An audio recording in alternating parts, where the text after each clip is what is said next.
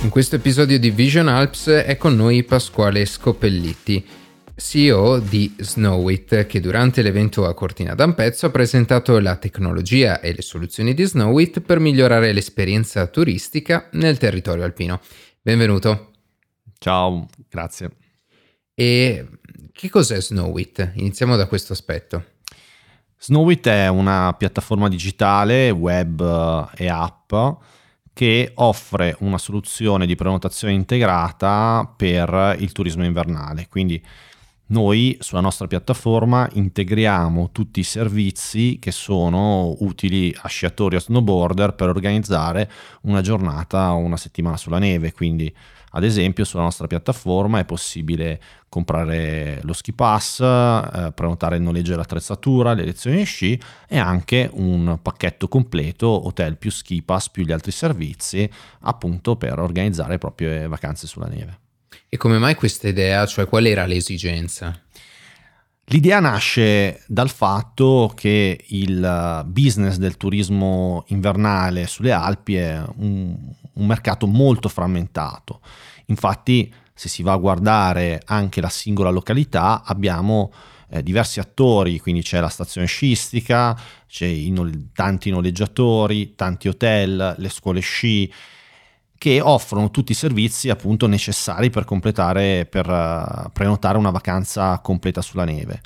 Questa frammentazione fa sì che prima di Snowit questa offerta fosse difficilmente prenotabile online e fosse molto difficile navigare eh, tutte le possibili soluzioni fra tutte le destinazioni eh, presenti eh, in Europa.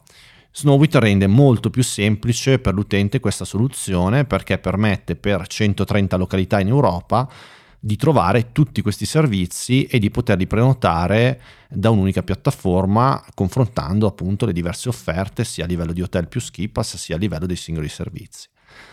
Questo ovviamente porta una facilità di prenotazione per l'utente ma anche un importante vantaggio per l'intero ecosistema del turismo invernale, proprio perché innanzitutto il cliente, l'utente che vuole prenotare una, una, settimana di vacanza, innanzitutto deve scegliere se andare a sciare o se andare a fare una settimana sul Mar Rosso, se andare a fare una vacanza negli Stati Uniti e nella maggior parte dei casi tutte le altre offerte turistiche invece sono facilmente prenotabili, confrontabili online. Quindi avere una piattaforma che porta l'offerta turistica dello sci online in maniera eh, integrata, ovviamente è un po' un motore di propulsione digitale per tutto l'ecosistema della montagna. Ok, quindi questo è un, è un chiaro esempio di come la tecnologia può aiutare in questo caso il, l'ecosistema alpino. E è stato difficile realizzare Snowit, cioè eh, mettere insieme tutte queste realtà diverse. È stato abbastanza difficile, infatti come startup siamo nati nel 2016, eh, ad oggi come vi dicevo contiamo 130 località eh, collegate alla nostra piattaforma e la difficoltà sono state sostanzialmente due. La prima dal punto di vista tecnologico, perché ovviamente la nostra piattaforma per poter fare quello che fa deve essere integrata con tutti i vari sistemi di prenotazione quello delle stazioni sciistiche per emettere lo ski pass, quello dei noleggiatori, delle scuole sci, di tutto il sistema degli hotel. Quindi ha una componente tecnologica molto complessa che eh, ha richiesto importanti investimenti e tempo per essere sviluppata. L'altro elemento è invece proprio lavorare sulle eh, attività locali, quindi le stazioni sciistiche in primis, per convincerle del valore di far parte di una piattaforma di questo tipo, eh, rivolgendoci ovviamente al territorio montano che ha una propensione naturale all'innovazione che magari è meno forte rispetto a, eh, grandi, a quello che avviene nelle grandi città. Quindi è stata una sfida per poter eh, convincere della nostra value proposition eh, gli operatori del settore. Eh, secondo te questo, questa piattaforma può rendere anche più accessibile la montagna anche a, ai turisti? Certo, sono convinto che la possa rendere molto più accessibile proprio per la semplicità relativa alla prenotazione di tutte le attività. Eh, una delle cose che diciamo sempre è che spesso la gente va in montagna, prenota l'hotel e poi arriva e eh, scopre eh, che ci sono un sacco di attività non, di cui non sapeva niente, no? E magari è già troppo tardi per prenotarle, per, per usufruirne. La nostra piattaforma invece permette all'utente anche proprio di capire quali sono i valori del territorio, quali sono tutte le attività che può fare quando va in una vacanza in montagna e programmarle in anticipo. Ok, quindi è una sorta anche di aggregatore di tutte le possibilità che la montagna certo. mette, mette, a disposizione, che però eh, difficilmente una singola persona facendo una ricerca online potrebbe trovare.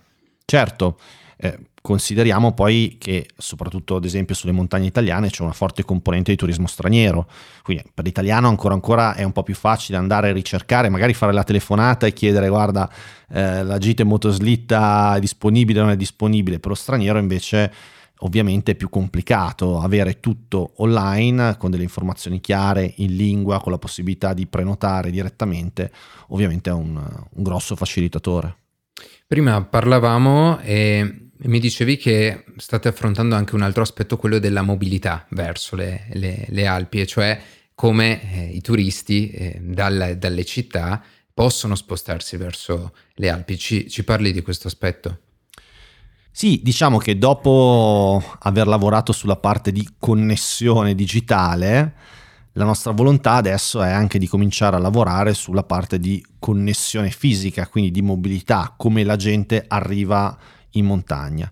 Questo lo stiamo facendo anche perché abbiamo stretto una partnership molto forte col gruppo FNM, Ferrovie Nord Milano, che è uno dei gruppi di mobilità più grandi in Italia e con loro stiamo lavorando per eh, costruire una piattaforma che sia in grado di dare delle soluzioni di viaggio dalle grandi città o dagli aeroporti verso le destinazioni in montagna e eh, che eh, contenga anche delle soluzioni di trasporto dedicate ad hoc in certi periodi dell'anno per rafforzare questo tipo di connessione che possono essere fatte o con gli asset del gruppo FNM che si occupa appunto di mobilità, trasporti, quindi uh, treni, autobus, car sharing, sia integrando anche servizi di terze parti, quindi andando a mettere insieme tutto l'ecosistema del trasporto, eh, del trasporto pubblico, chiamiamolo. E questo eh, secondo noi è un elemento molto importante per due motivi. Uno, per la sostenibilità ambientale, perché ovviamente avere tante persone che eh, eh, come unica soluzione di viaggio per andare in montagna hanno la macchina eh, non è eh, sostenibile dal punto di vista ambientale. E due, perché ehm, c'è un forte trend, soprattutto verso la popolazione giovane, di riduzione dell'utilizzo dell'auto se andiamo a vedere i dati di immatricolazione delle auto eh, per gli under 30 sono in fortissimo calo rispetto a 5-6 anni fa. Questo significa che anche per il turismo di montagna un'infrastruttura di questo tipo è molto importante perché se il giovane che abita nelle grandi città non ha la macchina per andare a sciare non e va. non ha un'altra soluzione, semplicemente non ci va. Quindi bisogna costruire un'infrastruttura che consenta anche a chi non ha la macchina di eh, poter andare a sciare e questo va nell'interesse ovviamente anche in questo caso di tutto l'ecosistema. E aggiungo una cosa, un altro aspetto potrebbe essere la pericolosità delle strade nel periodo invernale, ad esempio io personalmente non, non me la sentirei di, di, fare una strada innevata e questa può essere una, una soluzione per mettere a disposizione dei, una mobilità che sia condivisa e che permetta a più persone di eh, arrivare nel territorio alpino che già di per sé è delicato, quindi anche l'aspetto della sostenibilità che, che hai citato. Va bene, grazie Pasquale, a presto. Grazie a voi. E così si conclude questo episodio di Vision Alps. Potete recuperare tutti gli altri episodi che abbiamo realizzato a Cortina d'Ampezzo nella pagina principale della piattaforma di podcast che utilizzate. Alla prossima!